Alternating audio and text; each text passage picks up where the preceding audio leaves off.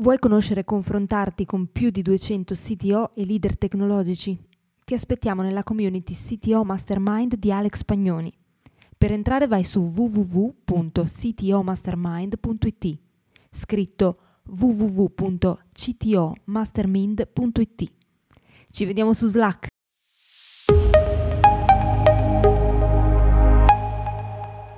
In ambito enterprise in particolare, prima o poi ogni azienda deve porsi il problema dell'integration layer, ma farlo già mentre si progetta l'infrastruttura può far risparmiare molto tempo e impedire che si creino ostacoli futuri alla scalabilità. Ce ne parlano Alex Pagnoni, fondatore della community del CTO Mastermind, e Giuseppe Triscioglio, CTO di Adrias Online. Buon ascolto! Oh, Giuseppe, è un piacere averti qua con me perché ormai ci conosciamo da un po' di anni, abbiamo collaborato in diverse situazioni, più o meno direttamente, quindi insomma conosco anche un po' le tue esperienze, quello che hai costruito, eccetera. Però anche per chi ci ascolta, avevo piacere che ti introducessi da solo in modo che spiegassi quali sono tutti i passaggi che ti hanno portato a quello che sei oggi, qual è il tuo ruolo anche oggi, quali sono alcune delle aziende con cui hai collaborato. Quindi ti lascio la parola. Allora, Ciao Alex, grazie mille per l'invito. E, allora, io ho iniziato a lavorare nel mondo IT dal 2003. Ho iniziato come un sistemista junior in un, una grande corporate che in questi giorni sentiamo il suo nome spesso nel telegiornale, che è Pfizer. In Pfizer Italia mi occupavo principalmente di... Uh, della preparazione dei server e delle macchine eh, che gli impiegati dovevano utilizzare. E lì eh, ho iniziato prime, eh, i primi approcci con la programmazione eh, perché mi occupavo di scripting di rete sistemistico. Da lì ho iniziato, mi sono innamorato del linguaggio Java che conoscevo già a livello universitario e ho avuto l'opportunità di entrare in un team di sviluppo per un cliente della pubblica amministrazione. Lì mi sono fatto le ossa sui, sulle applicazioni eh, di stampo MVC e eh, server client. E lì ho avuto modo di vedere i classici EGB, la parte eh, più legata ai database uh, di grosse mole, perché parliamo comunque di un ente pubblico uh, che ha uh, principalmente la gestione de, um, dei, degli infortuni e dei malati sul lavoro. E quindi lì ho avuto modo di vedere database che contenevano anche 100-200 milioni di record. E poi da quell'esperienza mi sono spostato invece tutt'altro, in tutt'altro mondo che è quello del gaming. Lì invece mi sono formato sulla parte di integrazione perché quel mondo è molto, eh, in quegli anni soprattutto, stiamo parlando del 2008-2009, dove eh, si stava iniziando l'approccio del gioco online, del, del, del poker soprattutto, eh, ho lavorato nella prima azienda che ha fatto il primo tavolo di gioco in Italia, che è Gioco Digitale, che poi è stata acquisita da Bwin e da Bwin Party. Lì ho, mi sono occupato principalmente del mondo delle integrazioni, quindi ho, ho avuto il modo di approfondire tutti i pattern di integrazione e eh, soprattutto di utilizzare uno dei framework più utilizzati in ambito eh, Java che è Camel. Camel eh, lo si ritrova in molte soluzioni uh, di, uh, di, integration, uh, per esempio Red Hat, Fuse e tutti i suoi mh, componenti di integrazione fanno utilizzo di questo framework, ma possiamo ritrovarlo anche in altre piattaforme meno conosciute.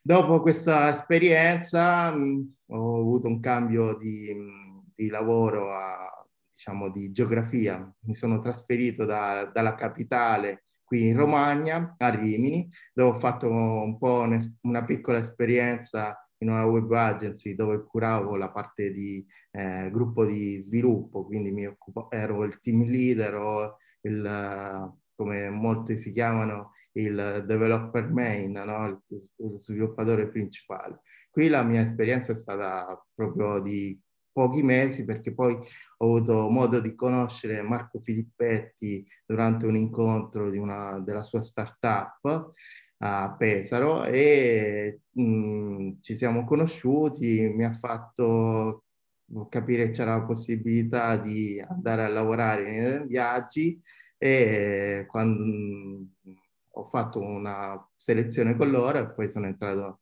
nel gruppo Eden Viaggi.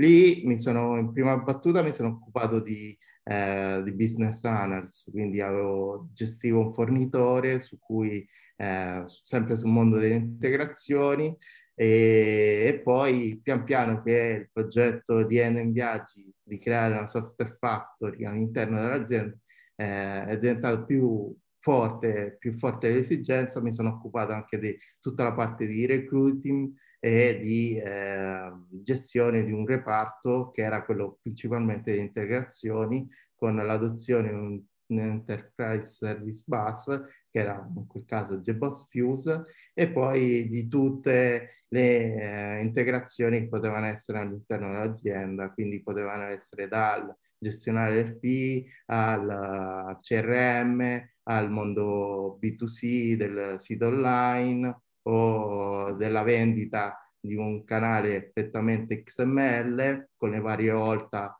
online che praticamente gestivamo tutto noi che in media all'anno faceva 3 milioni di fatturati.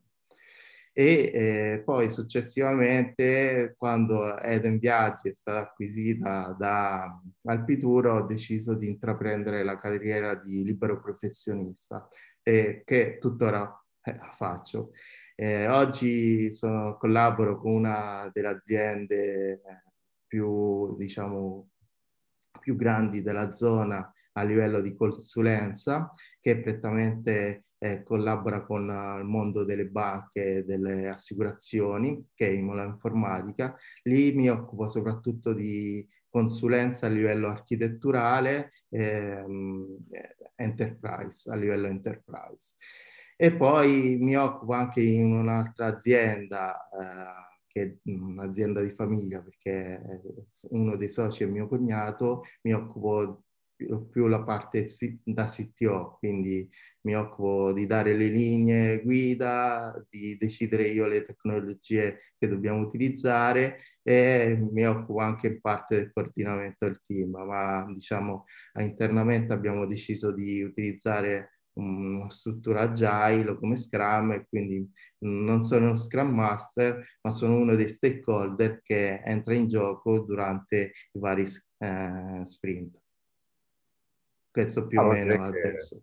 Adesso collaboro anche con altre piccole aziende, piccole realtà, per esempio ora sto seguendo una startup di Bologna che è Utah, che si occupa di IoT e sto aiutando a mettere in campo un nuovo prodotto. Eh, direi che questa qui sicuramente è quella casistica di CTO che riesce a rimanere comunque anche tecnico, perché poi molti che eh, assumono posizioni di questo genere purtroppo a un certo punto sono anche costretti ad abbandonare quelli che spesso è un po' una passione, no? Invece nel tuo caso, sì. per fortuna, sei riuscito a mantenere anche un po' la cosa anche dal punto di vista quantomeno disegno di architetture, capire bene i pattern, eccetera. Questo per me è anche un bel vantaggio nel momento in cui si devono prendere certe decisioni tecnologiche, perché molte volte prendere questo tipo di specifico decisioni, per quanto riguarda ad esempio l'integrazione di tante applicazioni o comunque anche utilizzo di grandi quantità di dati, come hai avuto tu nella, nella tua carriera la possibilità di fare, ecco, sicuramente aiuta nel prendere decisioni migliori. Questo si basa anche magari su esperienze che possono essere state più o meno positive, ma sicuramente è quel caso in cui comunque mantenere delle competenze tecniche aiuta parecchio, anche perché comunque mi pare di vedere che un po' in tutte le realtà in cui hai lavorato,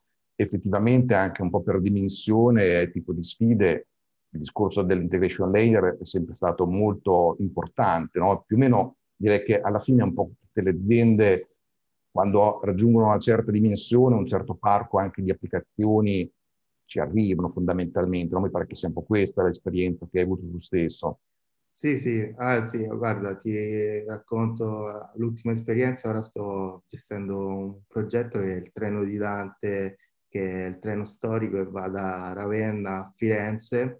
E su questo, diciamo, può sembrare semplice, ma anche in questo caso abbiamo subito dovuto realizzare un'architettura applicativa che contemplasse un integration layer perché eh, già pur acquistando un RP che era verticale su quel mondo, abbiamo, dovuto, abbiamo avuto l'esigenza di integrare questo RP con alcuni flussi di, ehm, esterni, che è un channel manager di un, un hotel, perché abbiamo avuto un contratto con questa casa e quindi pure se questa azienda è abbastanza piccola perché non è eh, operativamente, non ha tantissime persone, ed è anche di giovane costituzione, abbiamo dovuto subito puntare su creare un integration layer importante perché già subito la richiesta era quella di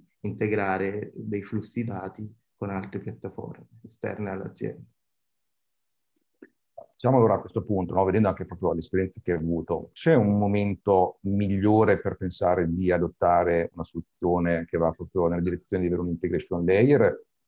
Cioè, conviene fare quando c'è l'esigenza o conviene iniziare a strutturarsi un po' prima se si vede che ci Allora, per mia esperienza è sempre meglio strutturarsi un po' prima, avere anche quella visione un po' più ampia, 360 gradi, per capire che il business potrebbe richiedere quel, quel tipo di esigenza.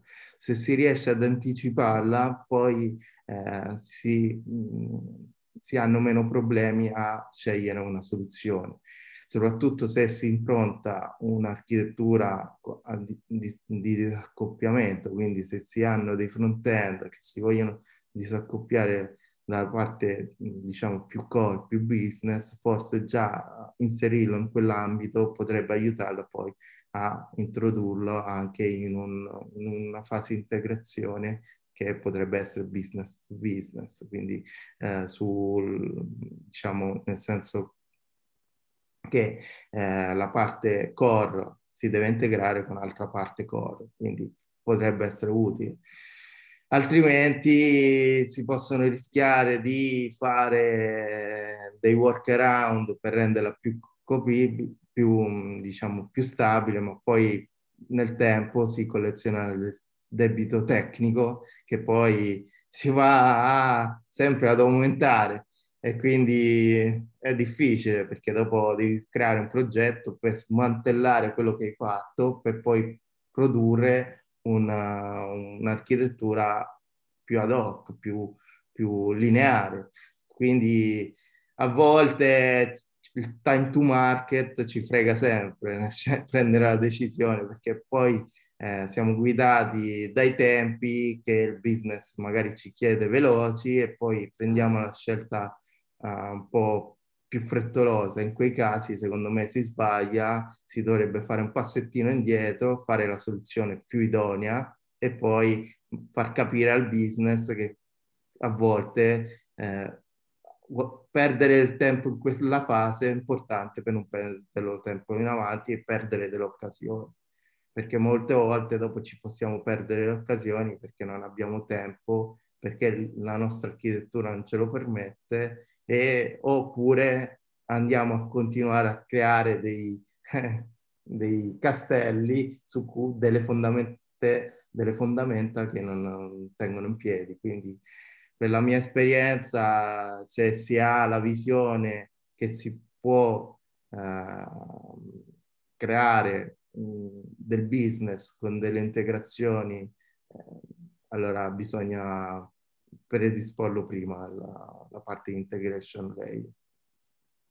Ora guarda, proprio da questo punto di vista, visto che hai citato anche il fatto che questa è una delle tipiche situazioni in cui alla fine si va a creare debito tecnico e eh, conviene in realtà adottare il più presto possibile questo tipo di soluzione. Ecco, pensando anche un po' a quello che spesso invece è anche un po' il livello medio del CTO tipico, ecco, non tutti in realtà poi sono così tanto tecnici, così come ci sono anche quelli che in realtà sono ancora nelle fasi iniziali, no? perché magari sì. è la loro prima esperienza e stanno iniziando adesso ad affrontare la costruzione magari del prodotto, magari un prodotto web dove neanche magari si immaginano che a un certo punto potrebbe esserci questa esigenza, perché poi in realtà anche con applicazioni che sono su web, su cloud, alla fine quando la cosa diventa grande e ci sono anche altri tipi di sistemi interni, esterni, molto probabilmente ci si arriva. Ecco.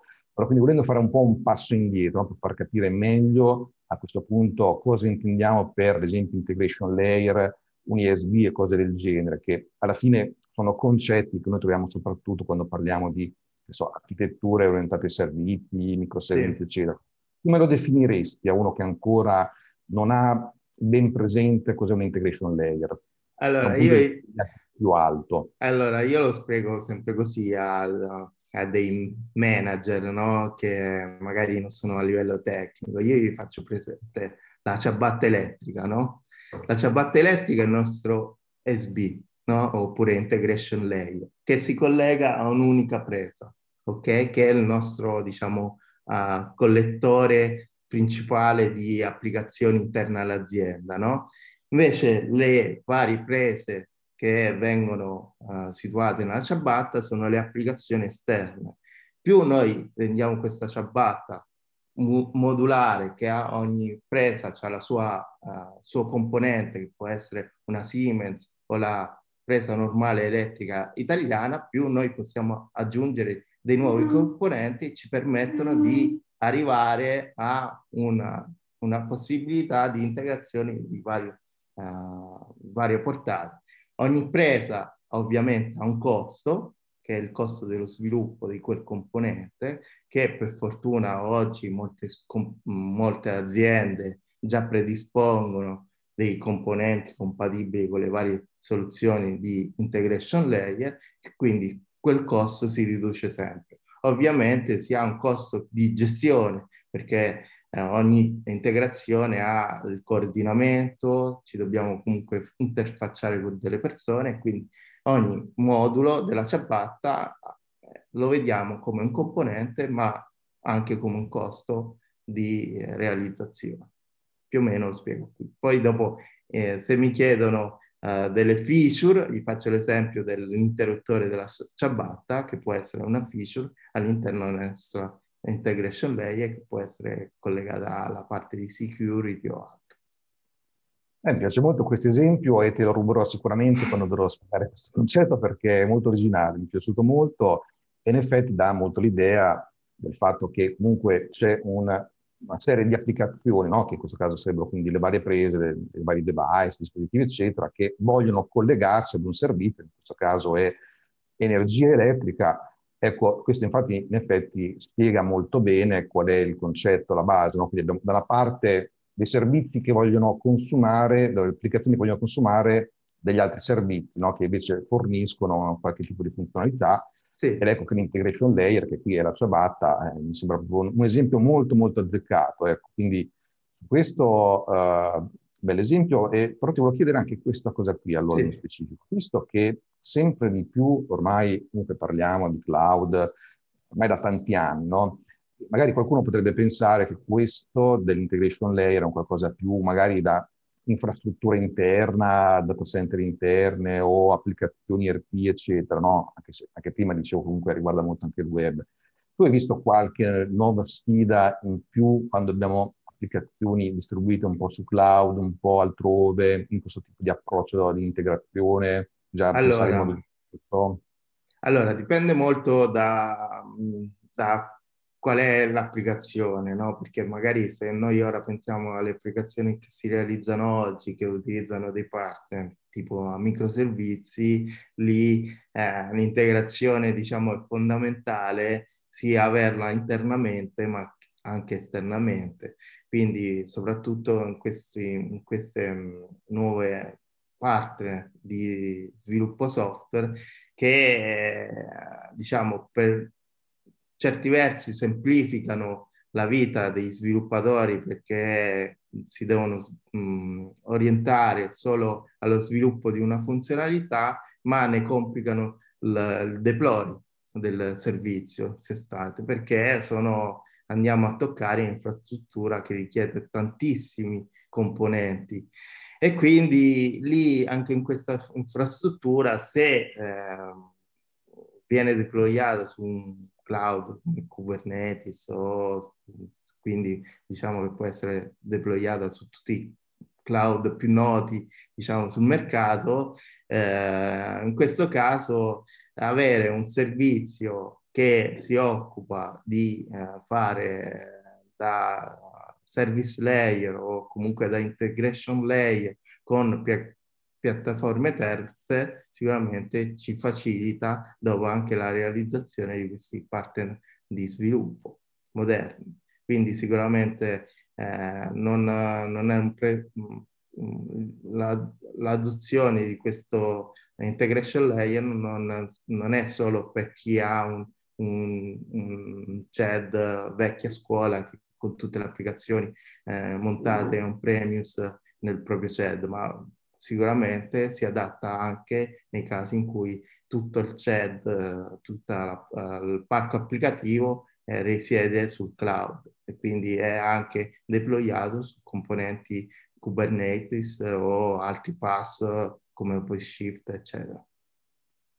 Ma guarda, visto che allora hai citato sia Kubernetes che pass in generale, no? allora trattare un altro paio di argomenti con te sempre un po' nei paraggi. Tanto il discorso scalabilità, no? anche da parte integrazione e scalabilità, tu come la vedi dal punto di vista infrastrutturale? Perché poi tra l'altro tu nasci anche proprio con competenze sistemistiche in particolare. Allora poi... sì, diciamo io allora in questo periodo, in questo momento storico, mh, faccio tutto su un ambiente Kubernetes perché mi permette di scalare come vuoi, e anche i singoli componenti di, eh, di integrazione. Però lì dobbiamo stare attenti al tema del circuit break, perché ovviamente noi possiamo avere l'esigenza di scalare perché la nostra applicazione sta avendo un grosso numero di traffico, questo traffico avviene su però una piattaforma esterna che non conosciamo la sua portabilità e quindi è fondamentale avere una strategia di circuit break per evitare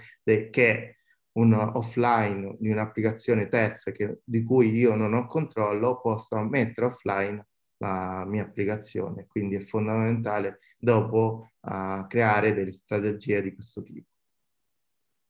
Ok, questo è interessante, infatti questo qui è un'esperienza utile proprio per chi inizia ad approcciare questo tipo di argomenti, perché ecco, il tema della scalabilità, quando poi abbiamo anche questioni di integrazione, eccetera, potrebbe non essere così tanto banale. Ecco. No. Non si risolve con il solo Kubernetes eh, o il cloud in sé, ecco. quindi c'è anche un no. paradigma diverso quindi non so se magari hai qualche esperienza anche da raccontare, anche di cose che, hai fatto, stai facendo. Allora, mm, generalmente io quando ho una, mm, devo integrare delle piattaforme esterne che, su cui devo fare un, un elevato traffico dati, che comunque non so, uh, non ho il controllo della parte terza, generalmente vado con un approccio asincrono cercando di creare dei fallback a livello di business quindi introduco un, un servizio che può essere delle code MQ o anche adesso uh,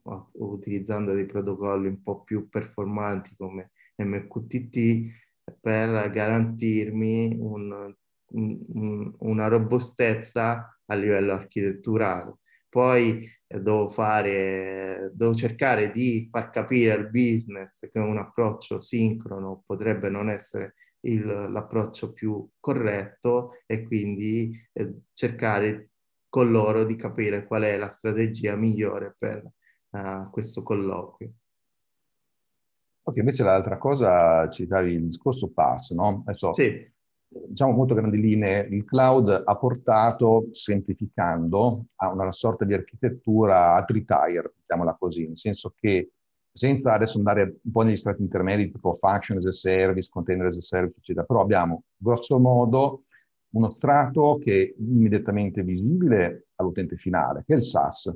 Poi abbiamo uno strato dove invece l'utente è lo sviluppatore, il PaaS. E infine abbiamo uno strato dove, anche qui sempre banalizzando, l'utente principale è il sistemista, no?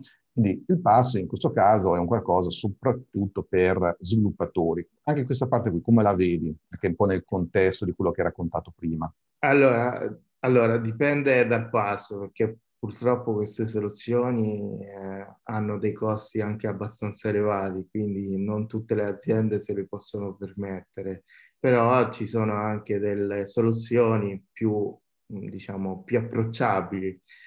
Il mio consiglio è quando si ha intenzione di creare al proprio interno un, un gruppo di sviluppatori e quindi di creare proprio di essere, uh, realizzare in casa le proprie soluzioni, di adottarsi comunque di uno strumento uh, in questo periodo storico, soprattutto dove i container sono un must, uh, di adottarsi un, uno strato di facilitazione come può essere il pass, perché il pass, una volta che si definiscono uh, le, uh, le, best practice e uh, lo standard applicativo che ci può essere deployato all'interno eh, e si vengono a definire tutte le varie pipeline tra, di DevOps per distribuire dopo le applicazioni sui vari ambienti, facilita moltissimo la gestione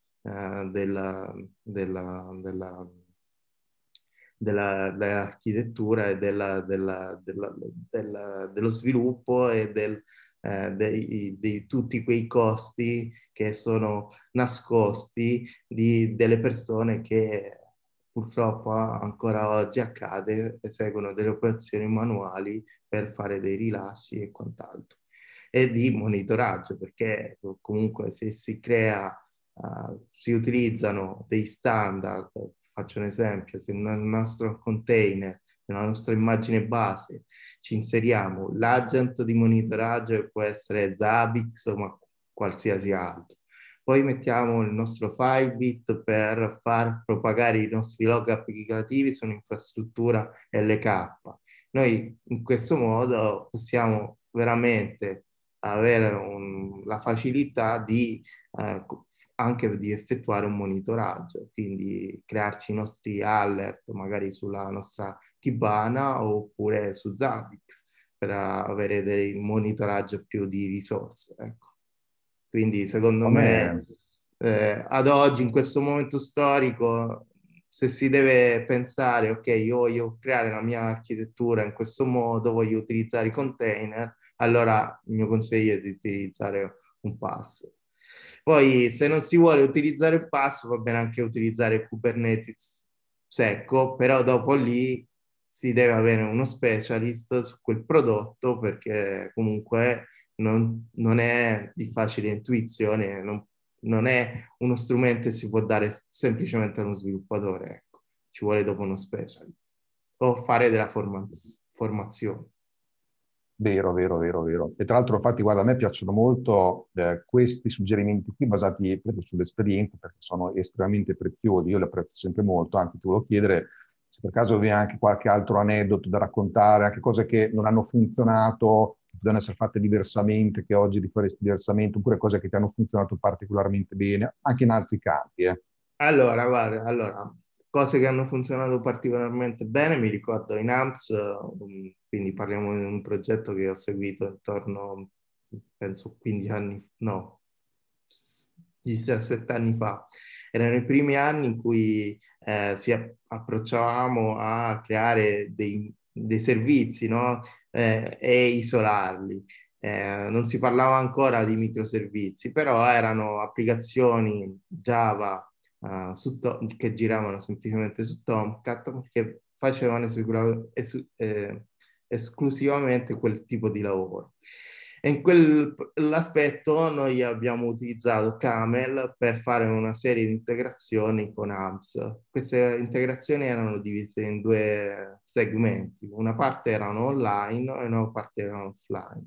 Quelle offline erano dei batch massivi che caricavano tutti uh, i dettagli delle partite di poker che avvenivano mentre quelli online erano più legati all'inizio, fine partita e alla movimentazione del wallet virtuale. Quindi eh, nella, nella politica offline lì eravamo costretti a inviare per legge milioni e milioni di transazioni in, mani- in modalità bulk e questo uh, doveva essere comunque trasmesso con una, con una, precisione e anche con il fatto che eh, se qualcosa andava male la, l'operazione doveva essere completamente rollbackata o riniziare dal punto precedente in cui era stato trasmesso altrimenti si rischiavano delle penalità da parte di AMS perché non aveva dati congrui. Quindi era un sistema molto uh, robusto, essere un sistema molto robusto e lì eh, mi è piaciuto molto, uh, lì ero, non mi occupavo di, software, uh, di architettura del software, ero uno dei sviluppatori su quel progetto, mi è piaciuto eh, l'approccio che ha avuto il project manager, il team leader, che ha deciso di approcciare un partner che all'epoca mi era completamente nuovo, che era il TDT. Quindi noi scrivevamo dei testi unitari e di integrazione prima di scrivere effettivamente il codice. Quindi quel, quel, quel tipo di approccio è stato sempre una... Quando ora eh, lo spiego pure ai ragazzi eh, che seguo in Address Online, ma anche nei vari progetti in Imola, eh, cerco di fare pressione e ricordare che l'importanza dei testi unitari e integrazione è fondamentale. E oggi, grazie anche a Docker, ai container, è facile realizzare una suite di, di testi di integrazione in locale. Quindi non abbiamo più l'esigenza come era quella di, di, un tempo dove si dovevano avere degli ambienti dedicati per gli integration test. Adesso gli integration test vengono direttamente realizzati all'interno del nostro uh, sistema di continuous integration, continuous delivery. Quindi questo secondo me è fondamentale se oggi vogliamo scrivere del codice di qualità, eh, puntare un po' più i piedi sulla scrittura di test unitari e test di integrazione e creare così un, un, servizio in continuous integration, continuous delivery che sia robusto e ci permetta di fare i rilasci in tranquillità e che possano essere eseguiti veramente in ogni giorno e non nei classici giorni che vengono descritti come giorni di buoni per eseguire i rilasci.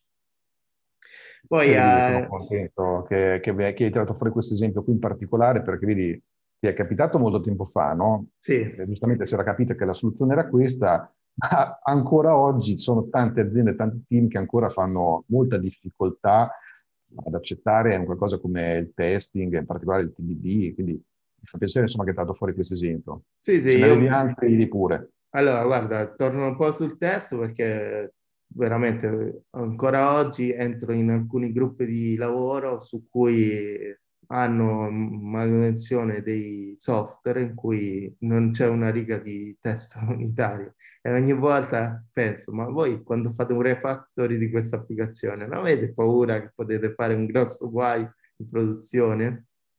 E quindi dovremmo noi essere bravi noi persone che dobbiamo guidare gli sviluppi, ma anche le persone che ci stanno a noi sotto, che dovrebbero coordinare i team, dovremmo ah, maggiormente sensibilizzare questo tema. Ecco. Mentre altre esperienze, posso dirti che forse uh, un, un'esperienza di scelta sbagliata su un software uh, in Eden Viaggi, quando uh, abbiamo introdotto uh, OrientDB all'interno dell'architettura uh, applicativa di, di, di Eden. Dovevamo creare un catalogo prodotto, lì la scelta era OrientDB e MongoDB e diciamo la scelta è stata fatta oriented su OrientDB soprattutto per una questione di costi perché diciamo, la dirigenza eh, era molto attenta sulla parte dei costi e quindi ha prediletto una, una soluzione che costava leggermente di meno. E però dopo ce ne siamo accorti che la manutenzione richiedeva molto, molti costi, nel senso noi avevamo, finché io ero all'interno di Eden Viaggi, c'era una persona che diciamo nei periodi più clou di, dell'alta stagione monitorava e faceva la manutenzione.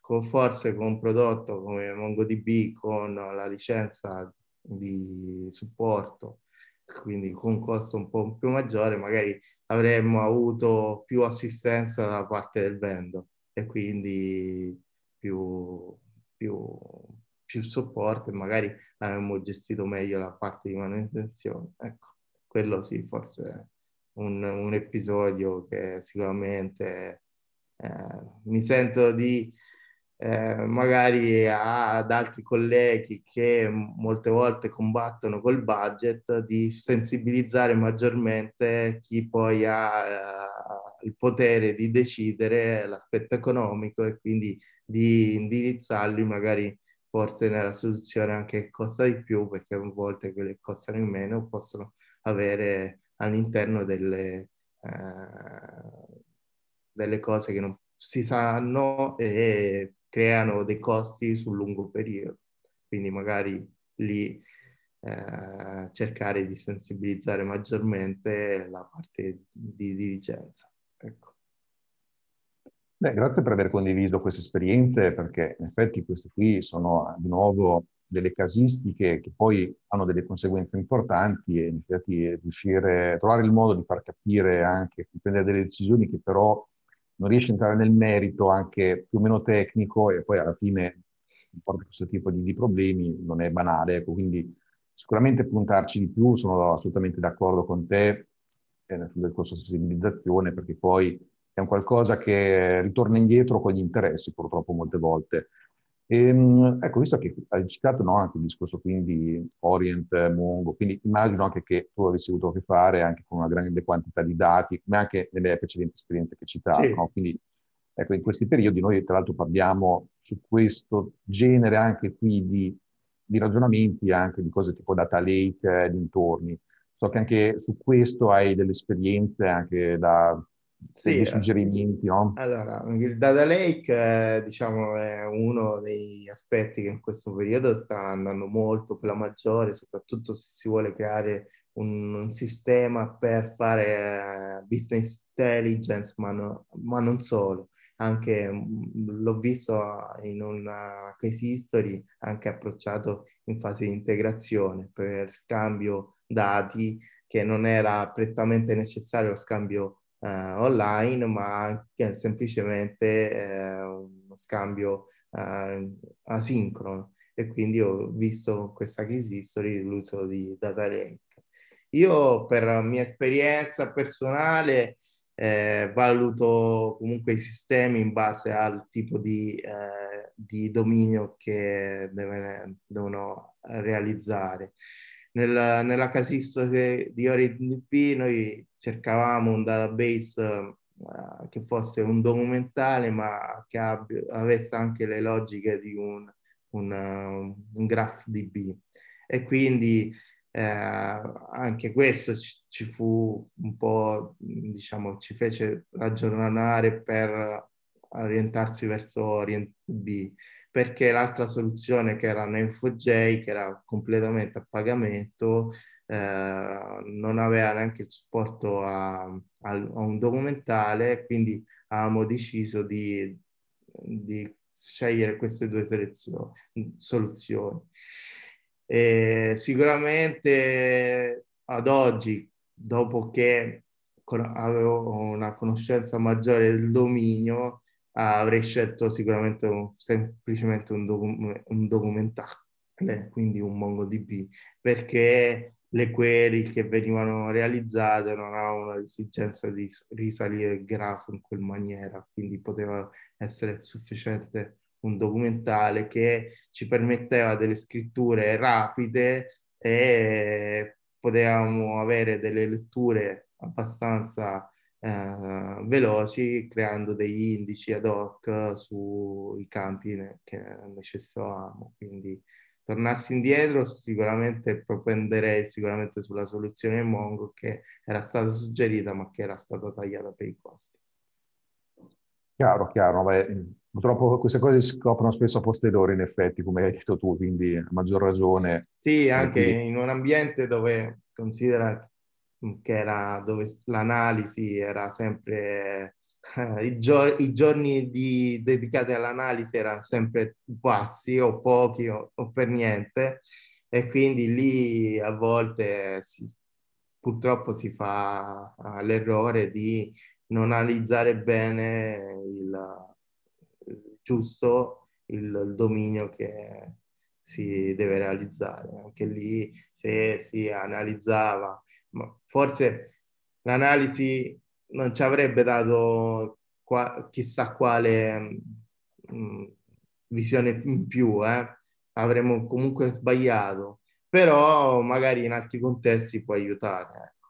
Sicuramente questo è stato un posto che purtroppo doveva essere capito un po' prima, smantellato e migrata la soluzione lì, però dopo lì anche i costi sono alti, eh, perché devi cambiare in corso d'opera, poi considero, mi ricordo che quel progetto è stato tirato su in un mese, quindi sono 20 giorni lavorativi, 20 giorni per un gruppo che mediamente era di 10 persone, si fa presto a capire qual è l'effort di quell'applicazione. No, no, chiaro, chiaro. In effetti questi qui sono fattori assolutamente importanti da considerare per capire anche il contesto insomma, nel quale è venuto questa cosa qui. Tra l'altro prima, eh, quando parlavi di data lake, business intelligence, eccetera, mi è fatto venire in mente un'altra cosa di cui ho parlato recentemente sempre nel sito show e anche in altri, nel sito Launch, nel Mastermind, che è questa cosa qua, quello del, come abbiamo definito l'eterno ritorno delle tecnologie e visto che anche tu no, comunque sei nel settore da ormai vari anni, volevo chiederti questa cosa qua, no? come ad esempio abbiamo detto data lake, che è la business intelligence, dove poi nel mezzo c'è parlato anche di big data, eccetera. No? Ogni tanto esce fuori un nuovo termine che però si ricollega a qualcosa che in qualche modo già esisteva. No? La stessa cosa anche, immagino, anche per tutto ciò che è la parte di integrazione, così come potrebbe essere anche per i web service, no? Che ne so, nota parlavi di Java, no? quindi gli RMA, no? Remote Method Invocation, poi a un certo punto siamo arrivati ai web service, esatto, poi il REST, poi GraphQL, poi ancora prima c'era Corba, cioè c'è un po' questa eh, spesso rivisitazione di concetti esistenti. Volevo capire qual era la tua opinione in merito, se ci stiamo reinventando la ruota spesso o se effettivamente qualche volta c'è un vero e proprio cambio di paradigma che giustifica una nuova tecnologia in maniera seria. Allora, secondo me l'approccio SOA, che è l'approccio a servizi, eh, diciamo, è sempre più eh, contestualizzato, nel senso è sempre più presente oggi nel mondo ed è un approccio che ormai ha mm, veramente gli anni. Ovviamente molto spesso vengono dati dei nuovi, dei nuovi nomi, no? per esempio nel mondo dell'integrazione ora ci sono integration platform, praticamente nessuno più menziona ISB, no? che invece fino a dieci anni fa se non avevi in casa un enterprise service bus sembrava che la tua architettura uh, fosse semplicemente quella spaghetto, no? quindi tutte le applicazioni con point to point. Eh, sì, secondo me questi nuovi termini sono un po' coviuati dal marketing, no? che deve comunque spingere nella vendita di queste soluzioni. Però a volte eh, è pure vero che stanno cambiando moltissimo le, tec- le tecnologie adottate, perché comunque eh, Docker, eh, il cloud computing, eh, cloud native stanno veramente cambiando il modo di realizzare le applicazioni e quindi eh, magari eh, senza andare a formarsi SOAP, eh, REST, GraphQL che sono dei tecnicismi, no? E quindi lì hanno dei valori aggiunti mh, mm, che possono essere prestazionali, di facile lettura e quant'altro, però il, il, concetto è lo stesso, io sto erogando un servizio, lo espongo e poi c'è qualcuno che consuma quel servizio. Mm, e quindi rimarrei su questa parte qui, che invece è un, un concetto che ormai è di diffusione massima. L'integrazione oggi per me a livello di business devono essere viste come un, un valore aggiunto, no? come un'opportunità da cogliere, perché se andiamo a studiarci un po' le start-up di successo della Silicon Valley, nei casi eh, di growth hacking, no? che è questa tecnica di marketing molto, uh, molto utile nelle start-up perché consente con un piccolo budget di scalare enormemente, c'è l'integrazione che è una delle parole chiavi di questa, questa tecnica. Perché effettivamente sì, le, le integrazioni permettono di ampliare magari dei business. Se magari uno non lo sa, non ha nessuno nella, nel layer decisionale della, del, dell'azienda che ha quelle conoscenze che possono permettere di capire che quel business, magari se si integra con quel processo aziendale a livello IT, si ha un'escalation enorme perché si riducono magari la forza lavoro e quindi la forza lavoro sui costi e quindi il costo va a incidere sul pricing del prodotto finale. Quindi secondo me l'integrazione eh, dovrebbe essere tenuta d'occhio da tutti gli imprenditori oggi, soprattutto nel mondo dei servizi, nelle aziende di servizi, ma anche nella, nella manufattiera possono essere utili avere delle integrazioni di un certo tipo. Bene, bene, no, guarda, siamo arrivati alla parte in cui di solito chiedo se c'è qualche risorsa, libro o altro da consigliare su questo altri temi, però ho visto anche che tu sei anche un esperto appassionato di vini, ti volevo chiedere sì. anche se consigliavi anche qualche vino in particolare per eh, noi CTO. allora, eh, come libri io mi sento di consigliarvi a tutti la lettura di EP Enterprise Integration Partner che si può acquistare tranquillamente su Amazon.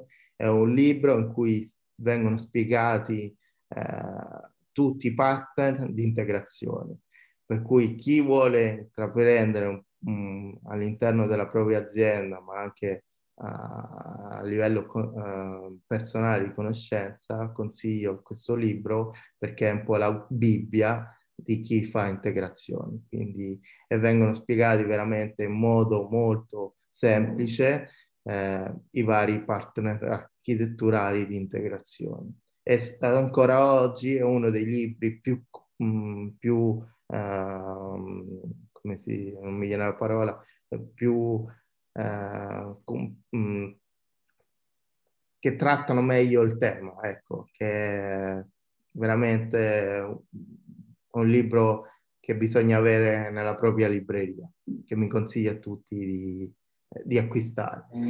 Mentre per il vino io sono solito festeggiare i miei successi a livello IT con una bottiglia di champagne. Quindi consiglio anche agli altri CTO di scegliere una bottiglia di champagne e se si vuole rimanere in Italia magari con una bella bottiglia di Trento Doc, sempre delle bollicine, perché le bollicine nell'idea del comune significa festa e quindi se per festeggiare insieme al proprio team una vittoria, un raggiungimento di un obiettivo, la bollicina sta sicuramente bene come a livello di festeggiamento. Bene, bene, guarda, te l'ho chiesto per fare una battuta, ma in realtà il tuo consiglio è stato veramente utile perché poi effettivamente nel nostro campo poche volte si tende a celebrare i successi, no? anche di aver consegnato qualcosa di particolarmente ostico in tempo, eccetera, eccetera. Quindi è anche un valido suggerimento per ricordarsi di festeggiare celebrare quando si raggiunge qualche bello obiettivo anche con il team. Quindi grazie anche per questo suggerimento qui, grazie per tutte le tue prospettive che hai dato su tutti questi temi qui e alla prossima. Ok, grazie mille, grazie ancora per l'invito in questo CTO Show.